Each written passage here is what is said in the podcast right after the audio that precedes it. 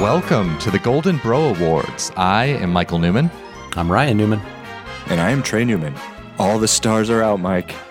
We, We are. out and we are looking fabulous, if Michael. I do say so myself. Your dress is stunning. Just I appreciate it. I've been saving it for this occasion. Unfortunately, not a video episode, but Very risque, oh. but you know. well, I, I you know, you He just, likes to push the envelope on nights like Yeah. I do. I do. I mean, you, you don't see conservative dresses at the Oscars, Ryan. So the Golden fair. Bros, even more reputable, arguably. This is the sixth annual Wow. Golden Bros. no way. Yeah, this is pretty crazy. The We've been doing winners this for six years.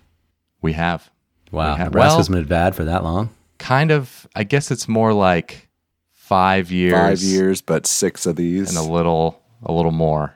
Ah, crazy. yeah, five and a half or so. Anyway, uh, the winners were determined by us, of course. So we each submitted a top three ballot, and you get three points for being at the top of our ballot, two for second, one for third. A lot of awards to get to. So Trey, what is the what is the first award we'll be giving out? We're going to go start with a team award. Which team had the nation's best offense? Yeah. So to me, uh, you know, I know there were some good offenses out there, but there was a clear number one in my eyes, and that was Tennessee. Um, they led the nation in points per game. That's the immediate thing you want to look at. Forty-five point seven. Second place was the Ohio State Buckeyes, more than a full point behind, and you know they were number one in total yards per game um, with 523. Um, so they're they pretty much just dominated all year, save like one game versus Georgia, which you can forgive uh, Georgia going up against that defense. So I, I'm kind of bummed that Hooker got got hurt. I know it was kind of late in the year, but he was playing at a Heisman level the whole year. He was carrying that offense, and it was just so exciting to see Tennessee good again and is playing well, and their offense was just lighting it up. So I thought they were the most consistent throughout the whole season. Yeah, I have the same team at the top of the ballot. I had Tennessee. For me, it was a, a tougher decision because when I looked at the opponent adjusted metrics, kind of three teams stood out Tennessee, Ohio State, and USC. But but like you said, Ryan, you look at, at Tennessee's basically one blemish offensively was against Georgia, whereas Ohio State had a, a down game against Northwestern. I know there was some weather there, but they also weren't the greatest against Notre Dame and Michigan. USC had a had a really bad game against Oregon State. So overall, I thought Tennessee was the best. Yep, we're kind of all in the, the same boat there. USC, you didn't get enough credit for it. They were pretty balanced. Travis Caleb was incredible, but Travis Dye was Yeah. was great, uh, and they didn't turn the ball over, which helped. But uh, the honorable mention I did want to mention, not necessarily in a top three, but Washington. Uh, great offense. Michael Penix lit it up this year, put up a ton of yards and points. Great job by Kalen DeBoer. and he's coming back. Good for you, Dub. But the Golden Bro for the nation's best offense goes to Tennessee. Yeah, no Yep. drama there. No. Yep. All right, let's move on here. We went for, we just had the nation's best offense, so let's touch on which team had the nation's best defense. Yeah, I um, I kind of threw a bone here, and I number one, I went to Illinois. Um, Ryan Walters. Wow. I Number know, one. I know. He did just Ryan Walters did an incredible job with this group. Led the nation in scoring. Led the nation by holding quarterbacks under fifty percent. They held teams under hundred yards on the ground. They they averaged two and a half turnovers per game, which led the nation. Sydney Brown at corner was a pick machine. You had Newton and Randolph on the D line, bunch of tackles for loss and sacks. That's that's why I had to put the Illini up there. Yeah, they were they were on my ballot. They were third, so they they were a, a legit legit great defense. But I had Georgia number one, most talented defense in the country. Of course, very well coached. They faced, like we said, maybe the best offense, and well, according to us, the best offense in the country, and we are the definitive voters here. So, uh, and and shut down Tennessee. Tennessee didn't get a touchdown in that game until the last five minutes, which was and it was basically garbage time. So they also held Oregon, who had a great Yes. offense. We didn't know it at the Yeah. time, Yeah. but held Oregon to three points. So it was it was a step back from last year for, for Georgia, but not nearly as big as as everyone thought. It was they were they were still great. Yeah, I agree with Michael. I I, I did put the uh, Georgia number one, uh, but number I had a couple of different teams for number two and three. Michigan, I had number two, number two against the run, second in points per game, number two in yards per play. They just they shut down Ohio State for the most part, which was uh, obviously a big time showing.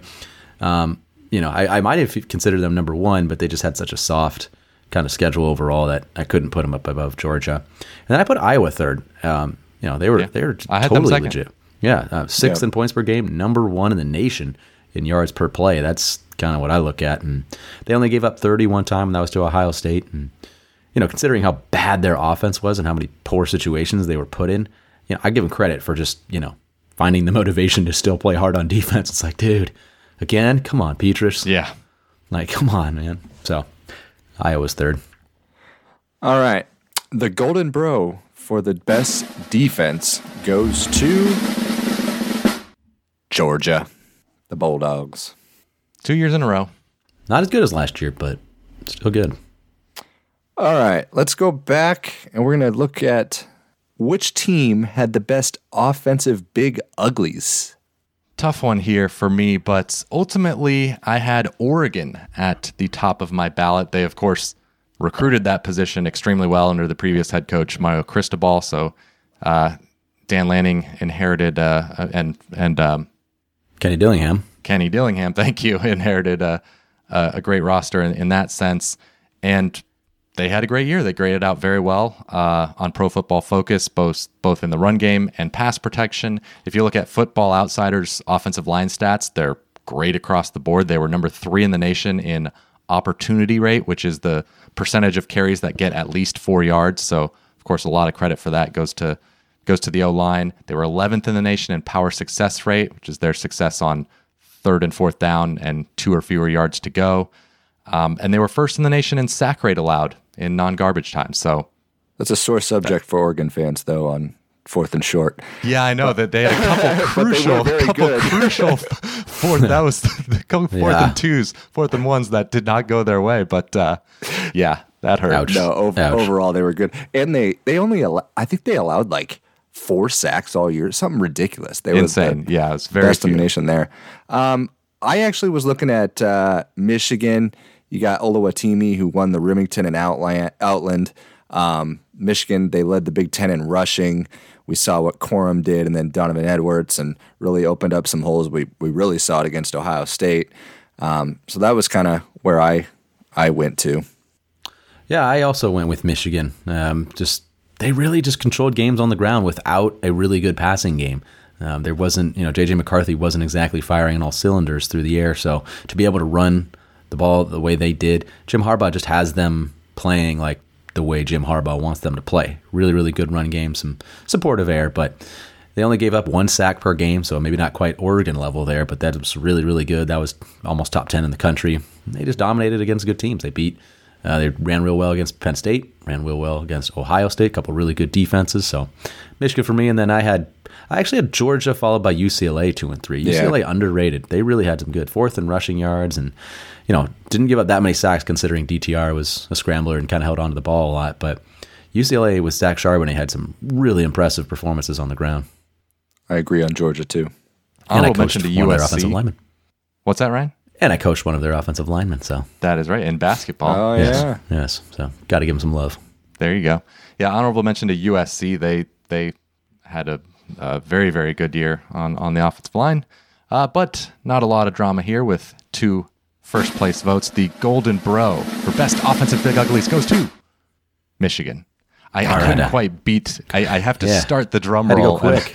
I could, there was there's this was a wordy award, so I couldn't quite beat it there. You did good. but moving on, which team had the best defensive big uglies? Yeah, this one's tough because uh, you know, eh, statistically, sometimes you can't tell the full story with some of these defensive lines. Um, like the team I'm picking, number one, Georgia. Um, know, they were number one in the nation against the run, and you, you, you just can't be number one against the run if you don't have a dominant defensive line. Jalen Carter, potentially a high first round draft pick, he was leading the way. Nazir Stackhouse, Mykel Williams, some great players. They got talent, depth, depth, and you know, they don't have like the you know personal numbers. They aren't racking up a ton of sacks or even a ton of tackles, but they eat up blocks like crazy and let those playmakers behind them go to work. So they just control that line, and they're about as dominant as it gets. They they showed it against Tennessee, best offense. Yep. Um, I agree there. I also went to Pitt. Didn't have the you know the greatest year overall, but Calijah Kancey, He was second in the ACC for tackles for loss. That's impressive for being on the defensive line. Also had seven and a half sacks. Deslin Alexandre was a beast too. Um, so Their defensive those line two does gu- put up stats. Yeah, they're very productive every single They year. are. So so Pitt and then um, Michael. Anybody else you had? Well, I had Georgia Pitt one, two. I had Illinois third. They Yeah. were also incredible mm. against the run and just a great overall defense. And the D line was a big part of that. Jer'Zhan Newton had a big breakout year. But the Golden Bro for the best defensive big uglies goes to Georgia. Bodo. Okay, next award. Who was 2022's surprise team? this is always a fun one. There's there's a couple teams, but I, you know, TCU. I think there were they really stand out um, just because no one saw a playoff run coming. You know, you could have said they might improve off the the disaster last couple years of Gary Patterson, but no one saw Sonny Dykes leading an unbeaten team be inches away from a Big Twelve title. You know, I saw one of the I think one of the sports books uh, the over under was six and a half wins before the season. They're sitting at twelve and one and in the playoff. That's just ridiculous. It absolutely is ridiculous, and it was ridiculous how they just kept finding ways to win games. But that was uh, that was very fun, very fun to watch their their ride this year. Easy to root for too. Um, so I also had the number one, of course. That's it's going to be unanimous, I think. But my second team was LSU. Uh, nobody, I mean, certainly not me, expected LSU to have that good of a year, win the West. Who expected LSU to win the West? I mean, that's Yeah, that was that's know, true. That's crazy. There was some definitely some teams, Alabama just alone. So that that was a huge year for for Brian Kelly, even after it kind of started off a little shaky against Florida State. But man, did they find their stride? And great first year there for Brian Kelly. Yep, we all had TCU number one. All agree there. But yeah, this is one of those awards every year that there's like 15 teams that Oh, I, yeah. I want to name here. Um, but yeah, TCU though they had I think it was the biggest jump of anybody from the the preseason SP plus projections to their actual in terms of how many points better than an average team they Not were surprising. projected. Yeah, um, maybe I missed somebody, but but I think it was TCU. Um, and I had Duke as the second team on my list. yeah. Their season win total was three, and they ended up going eight and four. And Kansas got all the attention because they started out so hot, and they obviously had a, a great jump. They were a surprise team, but it- by the end of the season, it was Duke that had had made the the bigger jump. So uh, I wanted to give Mike Elko some credit there. Yeah, did a great job. Any other? Do you guys want to just throw out maybe if you have Washington. Tulane, Yep, they were third for me. Tulane. Tulane, Yeah, yeah, UW. over under six, had eleven wins. AAC champ. You know- you know who- UW. Washington, I liked. Washington, I liked. Oh, yeah, good po- good call, Mike. Good one. Thank came out you. of that on your own, Thank you, yeah. Ryan. You were you saying something in the background Um, there? no, no, I just I, I don't can't know think of what anybody. UW. Yeah. This UW, I don't know what that means, but um, yeah, no, that's a good one, Washington. I mean, Vegas wise, they overachieved, but um, it just felt like they overachieved too. Was Tennessee? Um, they, I mean, obviously, the very end they kind of got injured and lost to South Carolina, but still beating Alabama. K State, great year. Oh Yeah, yeah, winning the Big winning the conference. I mean, come on now. Illinois going eight and four. Not that surprising. Okay. oh yeah, Ryan, had it. Ryan had it. Uh, UConn six and Yes. six. Come yes, on. that's a good one. I think I think next year we have to do like the inverse to like the the worst surprise team, like like Texas yeah, A and M or something. Yeah, that would be Texas A and M. I would think Oh. this year. Who else could it be? I mean, Miami, was Miami. pretty bad. I'd still go A and M, but Yeah, you know, you can kind of live with the first year head coach and maybe not quite as talented as A and M. Yeah. A and M, wow, horrible. Uh, more good surprises. James Madison eight and three, first year in FBS. South Would've Alabama. the- South Alabama ten and two. Troy eleven and two, Yeah. winning Troy. the Sun Belt. Michigan twelve and zero. Like the, Yeah, it's did not expect them to be this good again. Um, Ohio nine and four. If Kurtis Rourke had stayed healthy, who knows? Maybe they would have won the yeah. the MAC. All right, that's a lot of teams. Oregon State nine and three. USC. Have we said USC? Come on. Oh, good point. Four Wow. and eight on. turnaround to eleven and Good. two. Taking it for granted. but the Golden Bro for the 2022 surprise team goes to the Horned Frogs of TCU. Well deserved. All right, let's move on. Who deserves the Lou Broza Award for the nation's best kicker? I got it down to two guys here. Ultimately, I went with Joshua Karty of Stanford. Perfect on the year. Only 18 kicks, so 18 for 18. Yeah. Perfect from field goals. What? Oh yeah, he, he did. He did miss an extra point. He did miss an extra point. Thank you, Ryan. But there's only Yeah. one other option for a kicker there, Mike. Well, I was just. I don't know. For some reason, I was confused about what you were getting at there. I was like, I just said he's perfect from field goals. Why are you? And his name is not Jet Toner. No, Jet Toner. Yeah, they've had they've had a good run of kickers there. Yeah. But uh, but no, he was but he was 13 for 13 from beyond 40 yards. So there were a lot of deep kicks. Yeah. three for three from beyond 50, including a 53 yarder, 54 yarder, and a 61 yarder. Uh, so which was Yeah. That was a funny one. unimportant- Un- unimportant 60. well, to some people, unimportant. The last play of the game against Cal. Only only 60 yard field goal of the year. Yeah, I mean, so No, to me, when you was look at the distance of the kicks, I think that made up for you know not having um, Yeah, a if lot. lack Of, of less volume. attempts. yeah, Yeah, I'm going to throw in uh, Christopher Dunn of NC State, 24 25, you know, second most made kicks in the nation. And he also, he was 10 of 11 from 40 or more.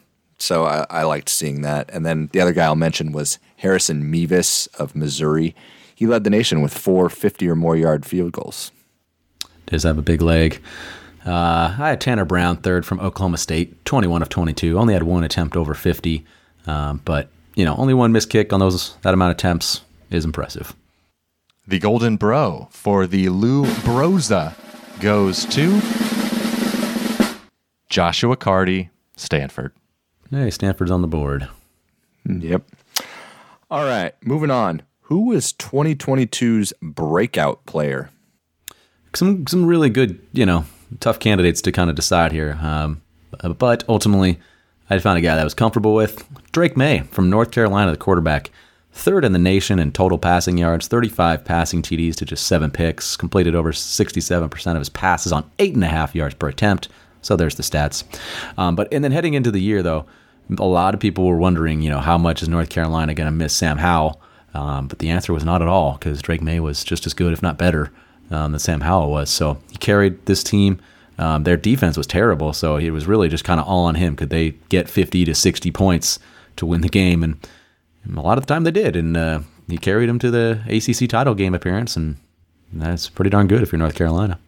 Yeah, I had him on my ballot too, but I try to go number one on my ballot in this award. Someone who's been around for a while and Yeah. and and is is really breaking out after after not having done a ton. And for me, that was Charlie Jones, wide receiver for Purdue.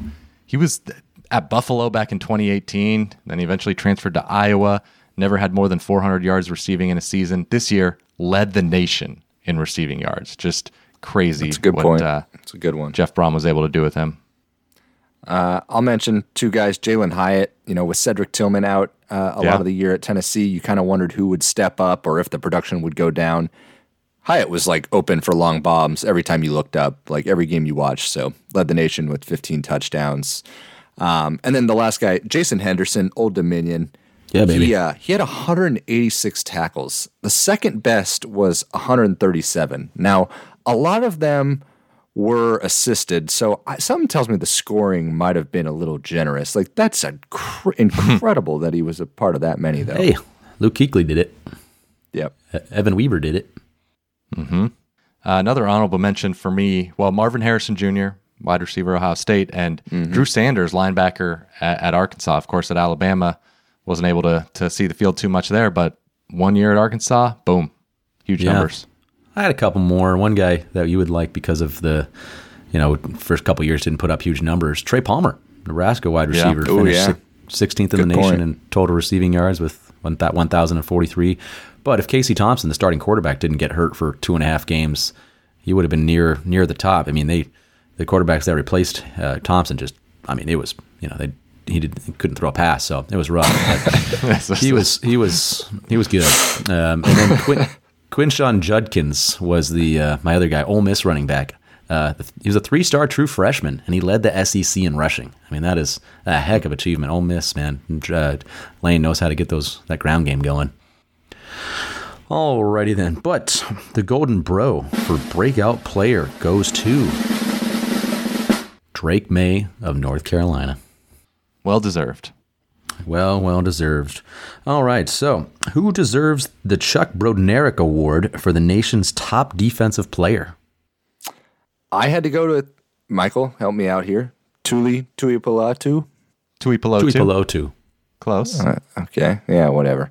Uh, no, but I mean, I watched enough of his game. Pac-12 Defensive Player of the Year, led the nation uh, in sacks. He Small was second number. in the country in tackles for loss. Yeah, 12 and a half, but For nation Still very leading good. small number. Um, he, he was defending passes. He forced a couple fumbles. Like, because, you know, SC's defense obviously wasn't great by any means, but he's a big reason why it was able to force a lot of turnovers and be a respectable unit overall and help get them to a New Year's Six Bowl. Yep, he had a great year. For me, at the top of my ballot, Ivan Pace Jr. of Cincinnati, 119 Ohio. tack. What's that? Miami of Ohio. Formerly Miami of Ohio. Yes. Yes. Uh, 119 tackles, six or 18 and a half tackles for loss, eight sacks uh, at linebacker, and that 119 tackles is the most of anyone in the nation that had at least five sacks. So filling up the stat sheet. I know he plays in the G5, so you got to maybe adjust those numbers, but did well against the Power Five against Arkansas. Had 12 tackles, three and a half tackles for loss, and a sack in that game. He was the highest graded defensive player in the country per Pro Football Focus. But to me, what what what put him over the top of over some of the other guys I was comparing him to um, is is the number of snaps he had. So like if you compare him to to Jalen Carter, who would be well deserving, but Jalen Carter 308 snaps compared to Pace's 828. So that's just Wow. a, Oh, a lot wow. more of a chance to make an impact. And Will Anderson too. Will Anderson, yeah, you might say is is better than Pace, but he played something like 150 fewer snaps. So that's why That's I, a I lot gave. of snaps. How many snaps do you have in a yeah, season? That's Pace. Well, he was a he was a workhorse. Like he was in I mean, there. how many do you see every like, down. wow, I guess that makes sense if you face like 65, 70 a game, something like that, times 12, 13. Woof, crazy. That was a Why lot. did you decide to do this math, Ryan? This we don't need to do It this. sounded like almost like unbelievable amount of too many snaps. snaps. Yeah, it's like, wow. But I believe you. Checking the stats right now. No, I'm just kidding. Who'd you vote for? Uh, I had uh, number one was Sydney Brown from uh, Illinois, the defensive back. He was tied for second i- in the country with six picks, 59 tackles, a sack, and he just led one of the best defensive units in the country. And of course, his brother was the star running back for for Illinois as well. So the Brown duo was uh, extremely good for them, extremely valuable. I actually had uh, another defensive back I had, uh, for for Illinois, Witherspoon, as he was second Also a good choice. on my ballot. He was targeted 64 times, allowed a completion percentage of 34.4, had three picks, 14 pass breakups, and he had allowed a passer rating of 24.6, which was the best in the nation of any you know corner that faced. Yeah, I, I don't know how many targets, their- but whatever the their minimum secondary was very, very good. We got some drama with this one, one boys. The Golden Bro for the Chuck Brodnarek Award goes to Tuli Tuipulotu. You got it, Trey. Good job. All right, USC getting a defensive award. Who Is who he knew? coming back? he is very likely not coming back. I hope so, but unlikely. But uh, but no, he did clean up in in the uh, you know he, he won a lot of. I was going to say actual awards as if the the Golden Oh. Pros were Ooh. actual awards. Come on. Oh no, this is just his cherry on top. Yes. Okay. Moving on. Who deserves the Davy Bro Bryan Award for the nation's top quarterback? I'll start us off here. Going Homer, Caleb Williams, USC. He was just unbelievable. I mean, the stats he got over 4,000 yards, 37 touchdowns, four picks. Like we said, it just the USC offense just didn't turn it over.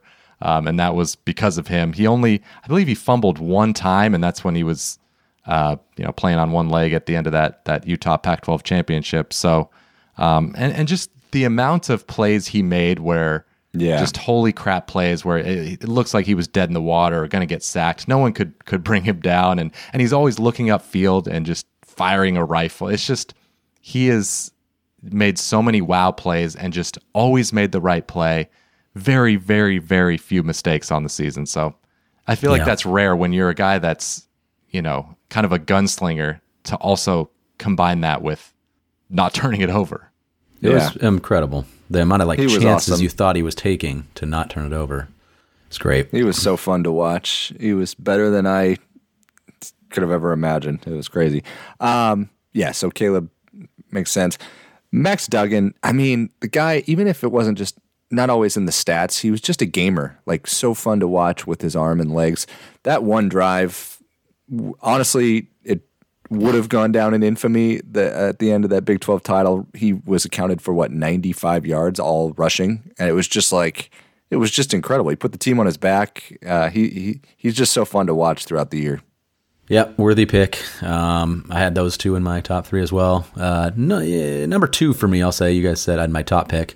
Um, Hendon Hooker at number two. He was number uh, two for me. Yeah, uh, he would have been second in my Heisman vote. He led, you know, uh, the the best offense in my opinion this year, and maybe maybe he got a little penalized for uh, getting hurt in that one real bad game against Georgia. But when you lead the nation in yards per pass and you're second in QB rating, 27 passing touchdowns to just two picks, like Caleb Williams level of not turning the ball over. Um, and he rushed for 430 yards and five scores. So he, he did it, you know, through the through the air and on the ground. Carried that offense. And remember, they didn't have Cedric Tillman. They're arguably their best receiver for like half the year. So it makes it even more impressive. The Golden Bro for the Davy Bro Bryan Award goes to Caleb Williams, USC. Easy call. Who deserves the Golden Bro for the nation's top running back? Yeah, this one was tough for me. Um, really, really tough. I almost wanted to switch after I already sent the list to Michael, but I can't. Put it, hey, we, put can, it, put we can switch it up on the fly because if you switch Ryan, that will switch the winner, and we can just that's fine. That's fine if you want to. Actually, it wouldn't switch the winner. It would only further enhance him. I think. Oh, oh, interesting. Okay, well then Never mind. All right, so I'll say my real list. My real list was number one, Blake Corum from Michigan, 1,463 rushing yards, which was good for eighth nationally, but he did miss, they pretty much missed the entire Ohio State game, just two carries, and missed the Big Ten title game. So he played in those, and you know he could have been number one. Um, almost six yards carry, 18 touchdowns, and he rushed for over 100 yards in every Big Ten game that he played, save the Ohio State one. But he was just you know a fierce runner the whole year. All right. I looked at Bijan Robinson. I mean, without just looking at the stats, you, you know he is good by watching him. I mean, he did end up averaging over six yards per carry, led the Big 12 in rushing touchdowns, led the country in yards for scrimmage because he's he's gifted uh, as a receiver as well. He caught 19 passes for 16 and a half yards per catch. So he's kind of the all around guy I liked.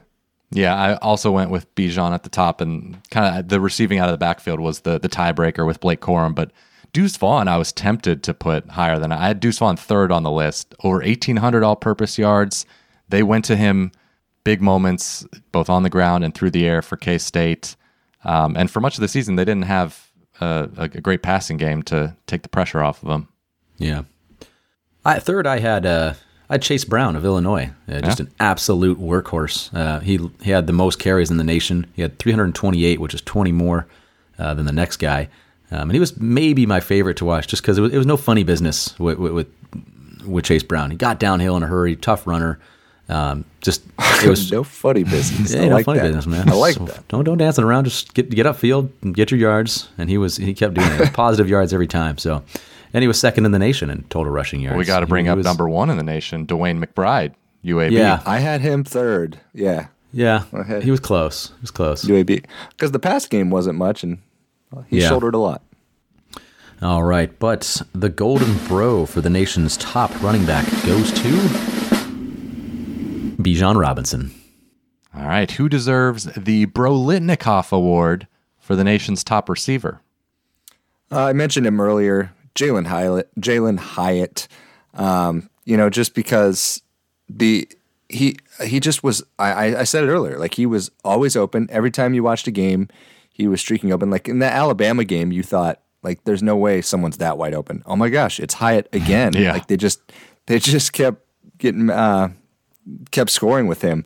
But 19 yards per catch, just an awesome threat. So Jalin Hyatt, Hyatt was my guy. Yeah, I also have put him number one. Uh, number two, I went with the nation's leading receiver, Charlie Jones of Purdue.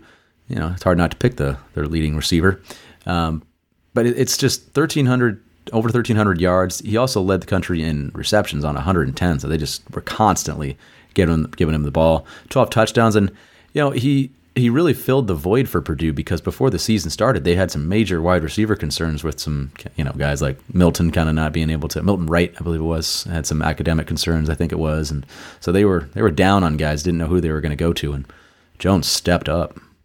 Yep. Uh, I also had Xavier Hutchinson on my ballot of Iowa State just because all the attention's on him. The percentage of targets that went to him in that offense was crazy. Didn't great get great quarterback play, but still second in the nation in receptions. But for me, number one, I had a different number one than than you guys. I had I struggled with it, but I went Marvin Harrison Jr. Ohio State. So he was eighth in the country in receiving yards with 1157. But a few things I liked about him: 1.4% drop percentage. He had one drop all season. That's the lowest mm. in the country of of any receiver with at least 80 targets and just he just had a lot of contested catches, yeah, a, a couple one-handed ones. catches. Like he made some yeah, really tough. He was ones. impressive. Yeah, it was. It was. Uh, yeah, definitely very impressive. But Hyatt, I mean, his yards per route run was was incredible. Yeah. So yeah. Last last guy I'll mention is Nathaniel Dell of Houston. Um, yeah, I liked him just because he also returned a fair amount of punts and, and did well at that. But the golden bro for the bro Litnikoff goes to Jalin Hyatt of Tennessee. What a surprise player he was, man. He had a couple years of not really doing much, just a couple hundred yards the last each of the last two years, and boom, crazy. So good for him. Yep. All right, let's move on to the next one. Who deserves the Frank Broyles Award for the nation's top assistant coach? I didn't. I didn't like how you how you said that award. I feel like you got to really uh, brand it a little better. Broyles. There you go. I thought that was better. Okay. All right. All right. Sorry, it was a tough one to say. It is. T- it's very tough to say. It doesn't really roll off the tongue. But wow. I am going with a guy who I do not think got enough credit for the uh, the Broyles Award but hopefully we're making up for it with the Broyles. Alex Kotelnicki, offensive coordinator for Kansas. This offense was mm. 103rd in SP Plus last year, 91st in FPI. They were even worse the year before. Um, of course, haven't recruited super well uh, overall, so he's not working with a, a, lot of talent. And this year, they were one of the 10 best offenses in the country. And you can't even just argue, hey, it was Jalon Daniels as an otherworldly talent, because even when he went down, the offense really didn't skip that much of a beat with Jason Bean. Jason Bean put up some incredible numbers. They ran the ball extremely well. It was a creative offense, a lot of trick plays and misdirection. I I feel comfortable with him number one on my ballot. All right. Um, I'll leave another guy for for Ryan, another number one. But I liked Kenny Dillingham at Oregon. I mean, he turned Bo Nix into playing at a near Heisman level most of the year. They had they were third in the country with uh, over 500 yards per game, pretty balanced attack. They limited turnovers. The efficient offense ended up getting him the ASU Arizona State job. Guys, I'm I'm going to immediately apologize. I think I just said Alex Kotelnicki. It is Andy. So I really, oh. I'm really just talking about how he's not getting the respect he deserves. wow. But at least I, I realized it. I'm like, I think I said Alex. So if I did, I'm not sure if I did, but if I did, I'm sorry. Andy. I don't recall you saying Andy. Yeah, I think I said Alex. Yeah. I'm pretty sure. Yeah. So, whoops. Yeah. Um, all right. Uh, Ryan Walters, defensive coordinator for Illinois, was my number one. Illinois was second in the country, giving up just 13.4 points per game. They were ninth in the country against the run and ninth uh, against the pass. Only other team that was in the top 10 of both of those statistics was Air Force. Um, and they were number one in the country in turnovers forced at two and a half a game. I mean, they, they, they did it all. Um, incredible turnaround by Walters in a couple of short years. Um, 104th in yards per play the year before he got there, 31st if his first year, and then third this year. Just a massive jump in a short amount of time. All right. Any honorable mentions we got before we get to the winner? I went with uh, Phil Parker from Iowa, a guy that yeah. I just, he consistently to me doesn't get enough credit. I mean, always puts out, it seems like they're getting better and better too on defense. Um, yeah, it never gets any help from that offense, but they they number one in the nation against in yards per play. I mean, that's that's about as good as it gets. Yeah, I had Lance Guidry, defensive coordinator for Marshall. This was year two for him there, and they, you know, they'd been solid generally defensively. They've been decent for for G five program, but they were top ten in both SP plus and FPI defensively this year. Didn't give up thirty wow, points. That's really good. Yeah, didn't give up thirty points in regulation all season. They shut down Notre Dame, so underrated job by him. But the Golden Bro for the Frank Broyles Award goes to Ryan Walters, defensive coordinator, Illinois. No, head coach Purdue. Michael, you could Well, argue no one's you could argue no one's heard of the Marshall Yeah. assistant. coach. Yeah, no, that's you know, I, I I like to go with underrated guys sometimes, which I remember a few years ago at Missouri, Ryan Walters was was was on my ballot mm. for this award. The the joke went right over Michael's head. Oh, I did. That's okay. Oh, what did you say? Was there a pun in there? No one's heard of him. Oh, heard. Yeah, Ah, Marshall. Very good. Very good. Yes. But thank you for bringing it back to football. yes. I, well, you know, because I was already thinking about my next point. I wanted to bring up Garrett Riley, so I was like very much half listening to what yeah. you were saying. Thanks. But but it was a great joke. It went over my head. Yeah, yeah, great. Anyway, but Garrett Riley did it. He so he won the Broyles, I believe, which he did a great job with that offense. But I just kind of thought like TCU had a really good offense last year and Yeah. brought a lot back. I was expecting them to be very good no matter who the offensive coordinator was. I think they were a lot better with him than they would have been otherwise, but I just thought there was some like I Ryan Walters I feel a lot better with than than Yeah. Riley. I, just thought what his When the job like- he did was crazy. This might have been the guy you were thinking of too. Alex Golesh was a was a candidate there too. At, he was the Tennessee offensive coordinator. Like you know, Heupel was running the show, and to point, Yeah. they were already pretty good. So those guys suck is what we're saying. Yeah, no, they're bums. All right, now who deserves the home Debro Award for Head Coach of the Year? I got to go with the uh, unlikely playoff team, man. TCU at Sonny Dykes. I mean, what he did in his first year there was absolutely incredible.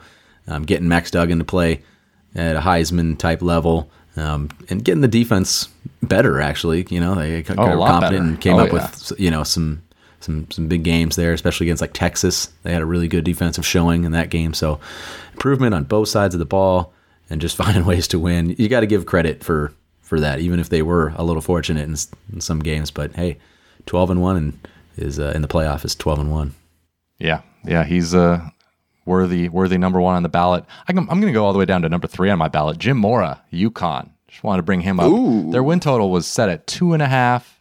And did I already did I already mention that in the uh, surprise team aspect? Not sure, but uh, yeah, it's just they've been one of the worst teams in college football for several several years running. Crazy that he got them to six and six. Yeah. Back to Sonny Dykes. You, you almost should ding him though for not starting Duggan at the beginning of the year. Like he got he got lucky. Although now I think about it, maybe Chandler Morris would have been the best quarterback of all time if he stayed. Hey, out. no, Maybe no. the first half against Colorado though didn't look great or whatever it was. No, it was pretty dicey. Uh, but no, uh, yeah, I agree on Dykes. But two other guys I'll mention: Josh Heupel, of course, just because no one expected Tennessee to be in this position a couple years ago. Got to ding him for last year starting uh, Joe Milton over. Uh, That's a good point. What was he thinking? Yeah, yeah. Um, and then Willie Fritz uh, at Tulane, two and ten, kind of disaster year. A lot of it hurricane related, but then turn it around, go eleven and two, and win the AAC. Yeah, and rather than I guess naming a bunch of honorable mentions, just go back to our the part where we listed all the surprise teams and just all those Yeah. head coaches. That's a good point. They're honorable mentions. Well, I put Jim Harbaugh and Kirby Smart on my list here. You know, you th- I I, I appreciate that. That's I You go I 13 and like 0. Harbaugh, Smart. I mean, Smart's good. it, He's it not is. a I mean, but- we all assumed Georgia was going to take a big step back, and they they're the best in the That's country. true. Uh, it- it is- undefeated. You know, SEC true. title winner. It's the first time he's done that. You know, be undefeated throughout the whole SEC conference Yeah, play and win no, the title game. point. So broke through there. there was really not much of a drop off. Offense was good. Yeah, good Yeah. point. Alrighty then. But the Golden Bro Award for oh boy, I messed that up, didn't I, boys? the Golden Bro for the Home D Bro Award goes to Sonny Dykes. All right, this is a this is a fun one. What was 2022's game of the year? Yes, very fun one. Lots of games to choose from. Another one where you could list off 15. I thought there was a clear choice for number one. Uh, just, Yeah. just it's very subjective, but for me, it was Tennessee 52, Alabama 49. The build up to that one was insane. Both undefeated. Tennessee just having been down for so long, and this is you know this finally them. Hey, maybe being back. They, they, it's a huge rivalry. Tennessee fans were desperate for a win. Of course, the atmosphere was insane. It was back and forth. There was tons of offense. Alabama missing a game-winning field goal and then Tennessee going right back, making it. It was just, I mean, it, it was it had everything. It was great. It did. It did. Yeah, that was pretty spectacular. There was Alabama had a few games. They were Yeah. I had three Alabama games in my my top three. Oh, wow. Uh, yeah, I know. Uh, you know, Alab- I had Alabama at um, Texas number two. I, I, that game was cool to me just because I love the non-conference matchups. Um, and you really were not expecting this one to be close. The point spread was 21 and a half. Kind of thought Bama would just roll them. Kind of forget it was that much. I know, right? Uh, Quinn Ewers was playing well, uh, but then he got hurt early in the game, which is which is a bummer. Um, you know, but then Texas they took the lead in the fourth quarter, late in the fourth quarter, about a minute and a half left. They're up 19 to 17 after a field goal, and you know everybody in the watching the game and in the stands was like, "Uh oh, that is too much time. There's no way Yeah. Texas wins." So uh, Bryce Young, of course, led a clutch drive um, in the final minute to they hit a 33 yard field goal to win with about 10 seconds left, so they won 20 to 19. But just an unexpectedly good game in a non conference game. That was fun. Yep. Well, one of the other Alabama games you were alluding to was Alabama LSU. I mean, there were nine lead changes and a tie in that game. Went to overtime. Jayden Daniels was brilliant. Uh, you know, Kelly rolled the dice, goes for two in the win. They converted. Pretty pretty awesome there. And then the other game I'll mention, Mike, uh, near and dear to your heart, USC UCLA. I mean, it's the best uniform game out there. It was in the Rose Bowl, great setting, and DTR and Caleb Williams were just dueling on both sides, um, and just kind of exchanging scores. And SC ironically got a a defensive play to, to seal the game, but won 48-45. That was very entertaining. That was much more positive game for me. I, I had a Utah US or I had a USC game. Sorry, I gave it away on my ballot, but it was not that one. It was Utah USC. Uh, another great game. The, the the first one, of course, uh, in Utah. Yeah. For Utah won forty three to forty two. Just because the atmosphere was incredible, because it was they were they were honoring, of course, their their two fallen teammates who had passed away over the last couple years, and so and Utah at the very end, they had a little comeback, went for two for the win, and they got it. Just unbelievable Yeah. atmosphere, great game. So had to bring up that. And also TCU Baylor. Uh, TCU won 29 28. That's the one where TCU ran on the field to kick a field goal as, as time was expiring. Just a, a crazy ending there. TCU kind of looked dead in the water uh, just uh with a couple minutes left in that game. Yeah. But the Golden Bro for the game of the year goes to Alabama at Tennessee. Yep. Yeah. Good. I mean, good the- call. carrying the uprights out. Oh, that was sweet. All right, moving on. Let's see here. Who should take home the highly coveted Heisbro Award for the nation's most outstanding player? Yeah, I'll be maybe Captain Obvious here, but I'm going Caleb Williams. Just we've said it before, near the top in most of the categories, and I know the Heisbro or the Heisman isn't a most valuable player award, but he really was, I think, the most valuable player to his team's success this year. Like he was just amazing, um, just spectacular play after spectacular play, and and just the way he, he actually moved with his legs too. Like he was a little bit better for some reason than I remember with his with his legs. Uh, a lot of clutch first downs with that read option. So I went Caleb. Yeah, he was.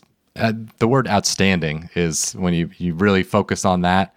I think he was kind of ended up being the clear choice for me, Caleb Williams. An unbelievable year. Yep, it is a clean sweep. Caleb Williams deserves this award, man. No doubt about it.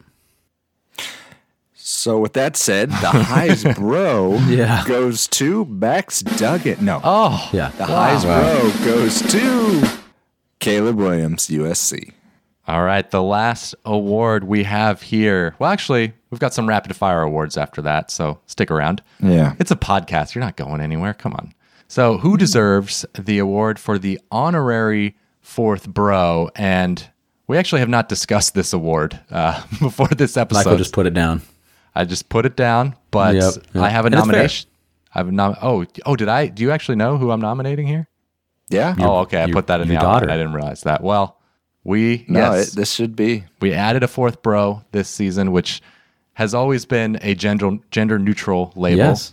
as we've yes, said. yes, of course. And so, the honorary fourth bro goes to Baby Grace, Grace Newman. yes. Didn't we have some other patron babies? Didn't uh um Well, no, Roe won it last year. no, I know, but I mean this year we just there was another Oh yes, we did. Yeah, there. there was yes, we had. was, um, I think multiple. Why am I There was a couple, but I'm not gonna Yeah. I'm not gonna dox anybody here, but Yeah, yeah. congrats. And- well, oh no, I the good point though. Yes, they are also honorary fourth bros. Thank you, Ryan. Absolutely. Yes. the patrons and their their offspring. Yes, but but I think Mike, your daughter, she's handling this very well, very well. I'm sure. Is she is she to the moon with this award? She well, she's sleeping right now, unfortunately. So I'm Oh, gonna, wow. you know, Wow. she couldn't stay up till till 11:30 p.m. for these awards. Have you but uh, have you taught her to fight on yet? uh, not yet. She's still working on that. But you get you really s- not setting me up for success with these questions here. But She's she's still we're pretty working young. on it. She's got a little USC outfit. We dress her up in on, on game days, and uh, and she brought good luck, Larry. This is this is her her Yeah. first her first year of existence, Wow. and USC Wow. going eleven and two, Yeah. making it to the Pac-12 title. Come on, it's we're back. Come on, Congrats, Grace. Good Too job, bad Roe couldn't break our Nebraska streak. Oh yeah. yeah. I mean, she's not a miracle worker, all right? I mean, she, she- that's a little too much to ask. all right, let's uh, let's get to some rapid fire awards. Yeah. We've got the diaper dandy for the true freshman. I the nominees are Quinshon Judkins of Ole Miss. Ryan, you brought him up earlier. Um, Yeah. just seventh in the, seventh in the nation in yards, and that's impressive because he split some carries with Zach Evans. Uh, led the SEC in multiple categories. You got Harold Perkins of LSU, the linebacker. Yeah. Might be the e- best NFL player of the the freshman bunch, but he just looks incredibly gifted. In the Arkansas game alone, he had four sacks and two forced fumbles. Ridiculous. And then Nicholas Singleton of Penn State had a lot of hype, the running back, but he actually lived up to it. Almost a thousand yards rushing, eleven touchdowns. You can tell he'll be a good one. But the winner of the Diaper Dandy Award is Quinshon Judkins of Ole Miss. Good call. All right, let's get to the best stat line of the year. The runners up are Max Duggan against Oklahoma, 23 of 33, 302 yards, three touchdowns. And he also had five carries for 116 yards and two touchdowns on the ground. Nice. Dequan Finn, Toledo against Kent State, 16 for 22, 263 yards, six touchdowns, and also 87 yards rushing and a touchdown on the ground. At running back, Israel Abanikanda for Pitt against Virginia Tech, Yeah. 36 carries, 320 yards, six touchdowns. At wide receiver, we brought him up on this episode. Jalin Hyatt against Tennessee, or sorry, against Alabama. Of course, he plays for Tennessee. Six catches, 207 yards, and five touchdowns. That's Stupid. 34.5 yards per catch. Defensively, got a few nominees. JT Tuimoloau for Ohio State had that, of course, monster game against Penn State. Six tackles, three tackles for loss, two sacks, two picks, including a pick six. Derek Parish of Houston, 11 tackles, six and a half tackles for loss, and four and a half sacks against Texas Tech. Wow. Last nominee, Quinyon Mitchell for Toledo at corner had four interceptions, including two pick sixes against Northern Illinois. But those are the runners up. Our winner of the best stat line of the year is Tanner Mordecai, SMU. He was 28 yeah. for 37, 379 yards, nine touchdowns, zero picks. Also added eight carries for 54 yards and a touchdown. So that is 10 touchdowns That's in one stupid. game. Did That was you add Clayton Houston. Tune in that in that game? Was that one of the runners up? He was not because he threw No. three picks, but he had a, also a oh. monster game as well. Oh, I didn't realize the three picks. Okay, I knew it was just insanely high scoring, Yes. but okay. Let's move on to play of the year, and the nominees are. I'll start with the runners up. We have Tennessee's forty-yard field goal uh, to beat Bama at the very end. That was Wasn't the uh, prettiest. An amazing moment. Got It wasn't the prettiest. nope, nope, nope, nope. Uh, we had App State. They had a 53-yard hail mary uh, to beat Troy, uh, 32-28 early in the year, which ended up being Troy's only conference loss. Um, Brock Bowers, he had a, uh, a crazy 73-yard catch against Florida that kind of bounced off the defender and bobbled up there for a little while and was able to snatch it out and then run for a lot of yards to the touchdown. Um, and then number two, I had uh, LSU's two-point conversion in overtime to beat Alabama. That was an amazing play. It seems like everybody runs that play when you need like a you, know, you got the two receivers on the right and they kind of just take out the Yeah. defenders, run a guy underneath, and hopefully traffic can't get to him. So very popular play. Most team, more teams should be ready for that. Um, anyways, Oh, defensive schemer Ryan Newman. yeah. Hey, I'm Ryan Walters here, man. How do you think? Call up Nick Saban next time. Yeah, I've been watching. I've been watching. Uh, all right, um, but the winner for the player, the play of the year, goes to TCU's last second 40 yard field goal to beat Baylor 29 28. They got him to 11 and 0. And I appreciate this one because it was like a whole team effort Yeah. and execution, coaching staff to players to everybody had to be in unison. They got, they ran a play, a run a running play, and there was about maybe 15 seconds left when the guy went to the ground. So they had 15 seconds to rush the f- kicking unit out there, get all set up, and that is really hard. You see that messed up like I mean, all the time, but they did it, executed it perfectly. And I mean, it, it they're in the playoff because of it. You know, like it's just, it was an amazing play. And that was TCU season, man. All right. Moving on to the G5smen. Uh, a couple of the nominees and runners up are Frank Harris, quarterback for UTSA, almost 4,000 yards through the air, uh, added another 600 yards on the ground, 40 total touchdowns, and he was efficient 71% completion percentage. You got DeWayne McBride, running back for UAB, led the nation in rushing, we alluded to earlier, over seven yards per carry, Conference USA Player of the Year. But the winner of the G5sman is Austin Reed of Western Kentucky. Watch out. Western Kentucky starting a dynasty here with the prestigious G5sman award presented by the College Football Bros. Bailey Zappe won it last year. Now Reed, he was second in the nation in pass yards, 36 total touchdowns, ran for another eight. Very, very good. All right, let's move on to the upset of the year. And the nominees are uh, Georgia Tech. By this, I went by point spread strictly. Um, so we had Georgia Tech over Pitt. That was a 21 and a half point spread. Georgia Tech got the win there. South Carolina was a 22 and a half point underdog going up against Tennessee, and they just put a butt whooping on them. They beat them by 25. The phrase Sorry. of the year, butt whooping. But hey, there you go. Uh, then uh, we had UConn, uh, this surprise team Michael likes. Uh, they beat Fresno, and they were a 23 point underdog in that game. This one's a little bit of a sour one for us. Georgia Southern over Nebraska. That was a 23 and a half point spread, and we, we lost to Clay Helton, too, which didn't help Tough scene. Tough scene, real tough scene. That was the end of Frost.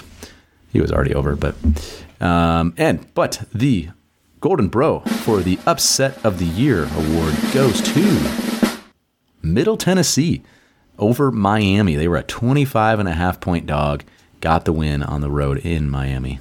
That's interesting. I wonder how that compares to most years. It seems like 25 and a half. gotta be too low. Yeah, Yeah. being the, the largest point spread upset of the year is, it does feel low. And by the way, I will say I'm like 98% certain yeah, that that's it. We Like, both it's hard to go pretty through all the extensively. Well, Yeah. I say pretty extensively. I've looked for maybe 15 minutes. I look I look pretty extensively more than I probably should have, but yeah. you know, If anyone there was no like statistic or site that I could find that just had him. You know, Right, like, me neither. So if anyone is aware of a bigger one, let us know. But 25 and a half is what you got to beat. yeah, that's what you got to beat. All right. Last award is the Art Sitkowski Award, the worst passing stat line of the year. The runners up are Jack Abraham of Missouri against Kansas State. Three pass attempts. One of them was incomplete. The other two were interceptions. So very efficient in his play Yeah. there. Cole Freeman of Northwestern, 12 for 22, 93 yards, zero touchdowns, and four interceptions. But the winner Ouch. of the Art Sitkowski Award is Jayden Clemons of Wyoming against Boise State. Oh, three for yeah. 16, 30 yards, zero touchdowns, and three interceptions. Not Ouch. great. They had a chance to win at the end too, and he threw a pick. well, that's, yeah. We should always ref- we should always reference art art's you know horrible game. I know you're right because honestly, this felt like also a little bit of a weak year, or maybe a strong year for the That uh, one was pretty bad. the arts Sitkow- three of sixteen Yeah. for thirty. That's pretty horrible. It was bad. Art Art had That was good. had had some pretty amazing uh, performances though a few years ago. Yep. But congrats to Jane Clemons. Of course, all in good fun. They are way better than we could ever dream of being at any sport. Ryan, you're going to challenge. I'm not going into. I mean, you know, no, I'm not. I'm not. He's a D1 football player, man. Okay, all right. I was just ready for Ryan to say like, hey, you know, I, I- maybe basketball. I, yeah. Yeah, yeah. Could, couldn't make D1, man. Not even close. All right. Well, thanks for listening to the 2022 Golden Bro Awards. Congrats to all of the winners. It's got to be the thrill of a lifetime for them. Uh, thanks for listening to us all season. And of course, we're not going anywhere. We're going to have episodes every week. So please subscribe. We'll be here throughout bull season. Uh, subscribe to our Patreon if you'd like to support us there. We'd really appreciate that. Our last Patreon episode was really fun. We, uh, what was it? We did so fun that I can't remember. I, I remember it being fun. You took oh, it it from was another a- podcast idea. Oh yeah, that's right. I've, I've blatantly stole another podcast idea. We did- we played "Is This Good," where we That's right. debated Good? whether certain college football topics are good, and we also debated some real life topics like "Is this good?" Uh, Asking a waiter for their advice on what food to get. exactly. There you go. So if you want our non-sports opinions, you know where to look. So thanks for listening. We'll see you next time. You've been listening to the College Football Bros.